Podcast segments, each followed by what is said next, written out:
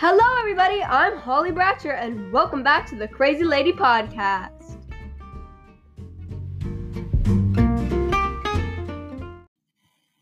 On today's episode, we're going to be talking about Aileen Wuornos. She was one of the most famous female serial killers from the 1990s.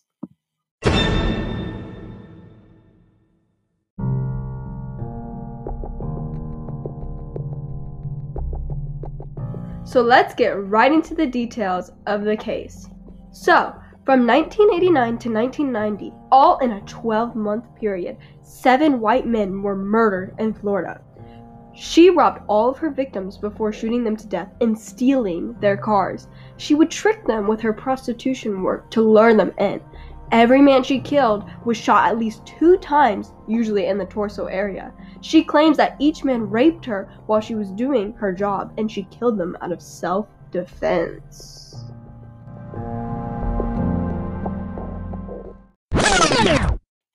Now, now, now, I don't know how I feel about this self defense thing. I mean, I can understand if it was one time self defense, but seven men out of self defense? Whoa, girl, you need a chill there. I'm not sure if I believe your story. Well, we don't know too much about Aileen, so let's get into some of her early childhood life. She was born in Rochester, Michigan on February 29, 1956. She had a deeply troubled childhood. Her parents separated before her birth, and her biological father spent time in mental hospitals for child molestation. When he went to prison for his crimes, he hanged himself in his cell. At the age of four, she was sent to live with her grandparents, with her brother Keith, and they legally adopted her brother and her. Her grandfather did not treat her right. He would beat and sexually assault her. He got her pregnant at the age of 14. She gave birth to her son, but put him up for adoption. Once she reached her early teens, she dropped out of high school and became a prostitute. In her early 20s, she committed various crimes, including drunk driving, armed robbery, check forgery, and auto theft.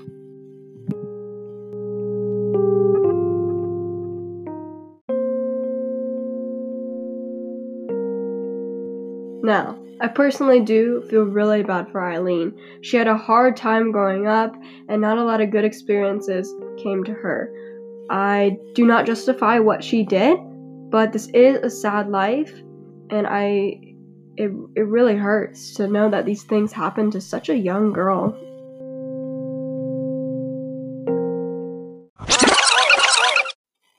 Now, a key player you guys haven't heard of yet is Aileen's girlfriend. Now, let's get right into this story. But before we get into that, a shout out to one of our sponsors, Britannica. Thank you. Now let's get right back into the podcast and talk about Aileen's girlfriend. So, in early 1986, she met a hotel maid, Tyra Moore, at a lesbian bar. They became a couple and moved in together where Wuornos would support her with her prostitute earnings. Ty didn't approve of her prostitute work. A quote from a quote from Moore is once I found out she was prostituting, I tried everything I could have to stop her doing that. For one, it's not safe, and then I did care about her, but she never gave it up. Together, they committed many assault crimes, including hitting a man on the head with a beer bottle. Tyra knew about at least one of the murders, the first one. Aileen confessed to her when she came home from driving his stolen Cadillac. A quote from Tyra is We were sitting on the floor watching TV. She just came out and said, I have something to tell you. And I asked her what. And she said she had shot and killed a man that day. Whoa.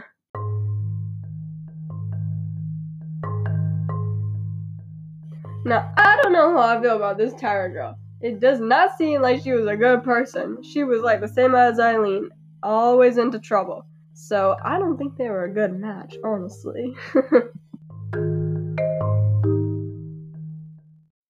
so after Aileen came home and told her about this murder that she committed, her suspicion grew over time because she would bring stolen items home but she refused to listen when Aileen tried to tell her where she got them, fearing that she might be forced to call the police if she heard the truth. Well, girl, I would want to get rid of my psychopath girlfriend. If my girlfriend was killing people, uh, I'd be done with her. But I mean, okay, you do you.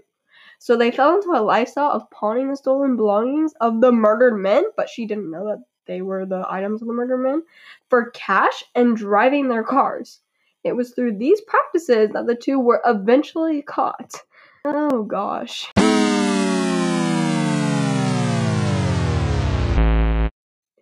So let's move right on into who were the victims of Aileen Wuornos. But before we get right into that, a shout out to our sponsor from murdermurdermurder.com for the bio of Aileen Wuornos. Thank you!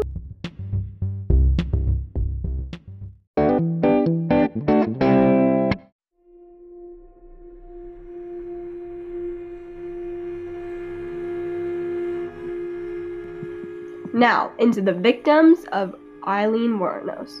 So all of her victims were male, and all of them were pretty old or middle age. Alright, so the first victim was Richard Mallory, and he actually was a convicted rapist. Oh my god.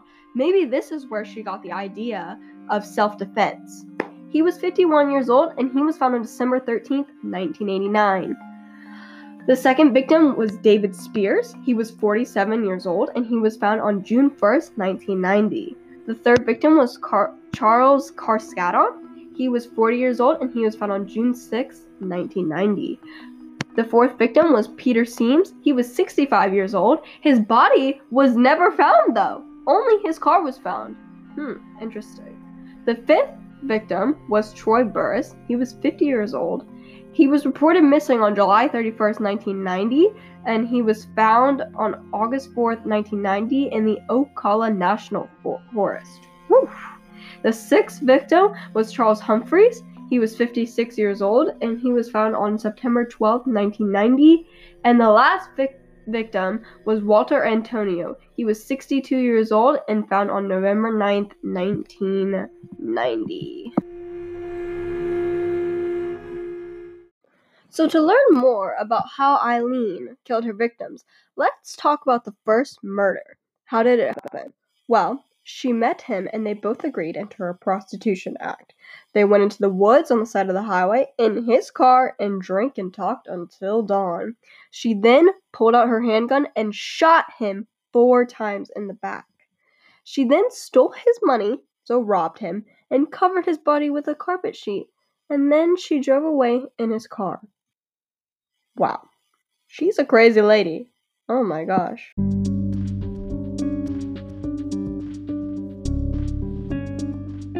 Moving on to the geography of the case. So, she committed all the murders in Florida from 1989 to 1990. The bodies were found in Volusia County, Route 19, Pasco, Marion County, Suwannee County, and Dixie County. All of these counties are in Florida. Mallory's car was found um, abandoned by a sheriff, and his body was found several miles away in a wooded area. Spears' body was found naked along Route 19. Cardascon was found wrapped in an electric blanket, badly decomposing. Siems' car was found in Orange County, but his body was never found. Burress's body was found in a wooded area in Marion County. Humphrey's body was found fully clothed in Suwannee County. Antonio's body was found almost fully naked near a remote logging road in Dixie County, and five days later, his car was found.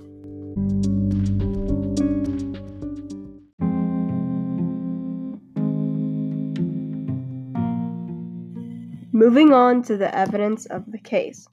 So, since, as we already know, she was a criminal, so her fingerprints were already on police files. Wah, wah, wah. Um, some of the victims' items were found in pawn shops because, you know, as we know, she liked to rob people and sell their stuff for money.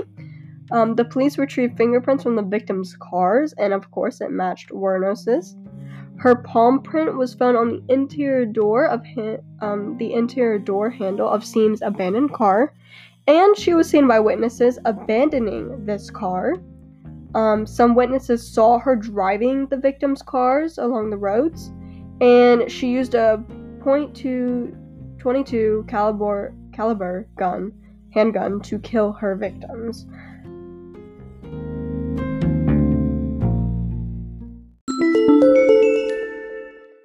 Now, honestly, I feel like she was a dead giveaway already because her fingerprints were already on file.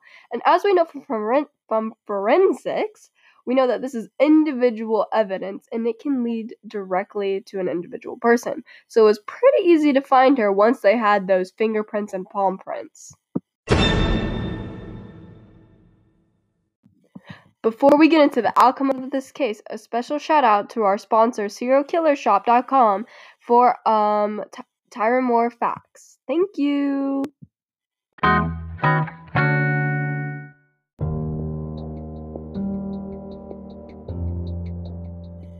Now, right into the outcome of the case. So, on January 9th, 1991, Wuornos was arrested on a warrant at the last resort, which was a bar.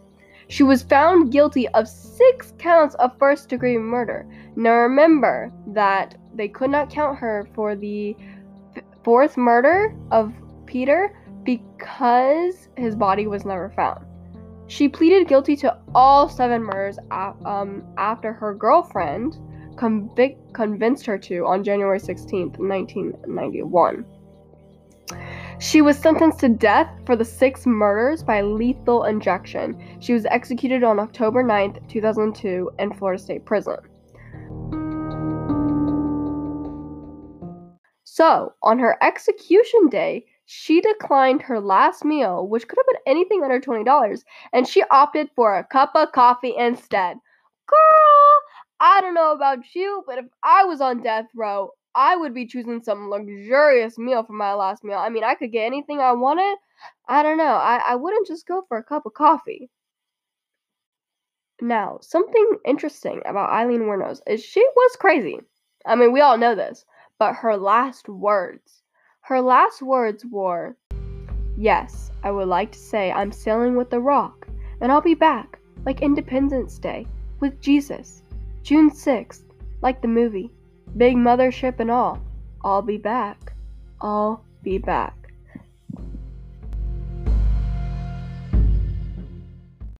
I don't know about you, but those are the craziest last words I've ever heard in my life.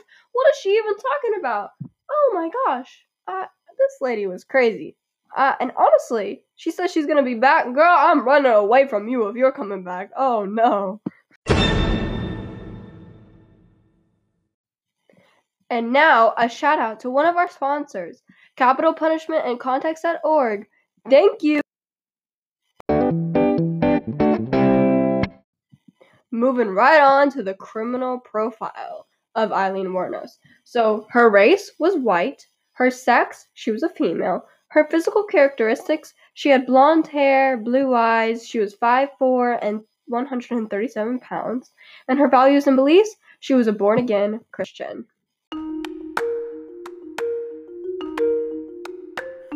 So now that we know the criminal profile of Aileen, let's look at the criteria of a typical serial killer. So the typical traits of a serial killer are a single white male, intelligent, unstable family history, abandoned by fathers and raised by mothers, alcoholic, abuse history, bedwetting as a child, sadistic activities as in killing small animals, and employment difficulties. Now let's look at Aileen Wuornos. Does she fit into these categories? She actually does. She fits into most of these. Why does she fit in? Well, she has a very unstable family history, as we've heard. She never met her father. Her father was jailed and died in jail, and she was raised by her grandparents, and her grandfather uh, raped her. She was abandoned by her father, technically. She did have an alcohol issue and drug abuse issue, and most of her family were alcoholics. She had employment issues. This is why she went into prostitution. She had a lot of abuse as a child, again from her grandfather who raped her and got her pregnant. But why doesn't she fit in? Well, first thing, she's a female. She's not very intelligent because she did not finish her education, she dropped out, and she did not have any sadistic hobbies as a young child.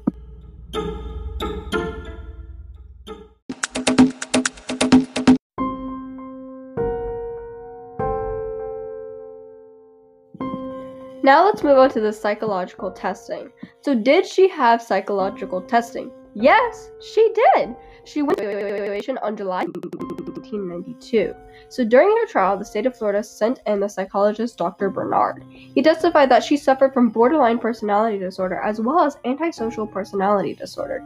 He agreed with the other experts that Wuornos experienced impaired capacity and mental disturbance at the time of the crime, but it was not substantial and the disturbance was not extreme. He also agreed that there was evidence of non-statutory mitigating evidence such as Wuornos' mental problems, alcoholism, disturbance, and genetic or environmental deficiencies.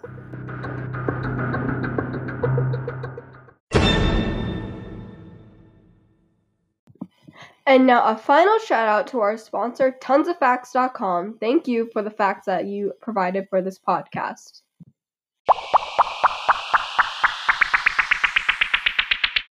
The crime assessment. What was her modus operandi? Her modus operandi was a repeated pattern of killing male victims during prostitution acts and leaving their bodies in the car, forest, or side of road. And she always used a .22 caliber gun. And did she have a signature? She did not have a signature.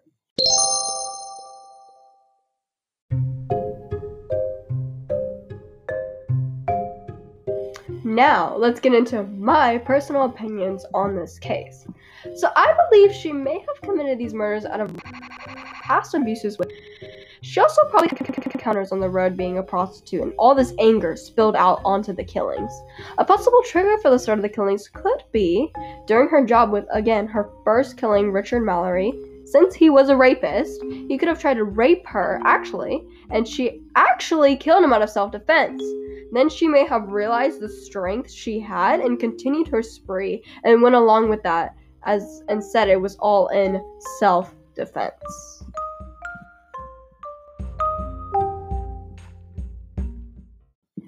Now, some facts about Aileen. Her mom was only 15 years old when she gave birth to Aileen, and her father was a couple years older. She never met her father, she actually did have a marriage with a 69 year old man by the name of Lewis Fell. They married in 1976, so before the murders. Shortly after, though, he filed a restraining order against her when she attacked him with his cane, and then they divorced. Wuornos' body was cremated and her ashes were spread beneath a tree in her native hometown.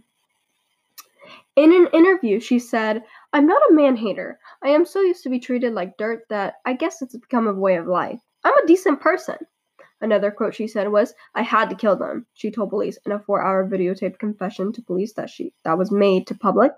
"It's like I'm thinking, you bastards, you were to hurt me. It was self-defense. It was like, "Hey man, I got to shoot you cuz I think you're to kill me." Yeah, lady. Uh, I don't think so.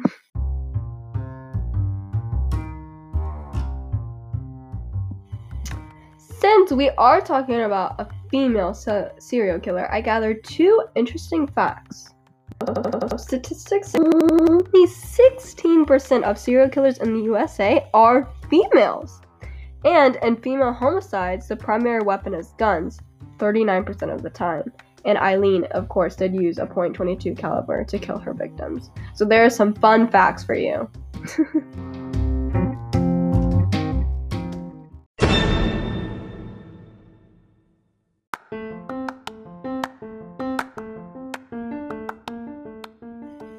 Well, guys, that's it for today on the Crazy Lady podcast.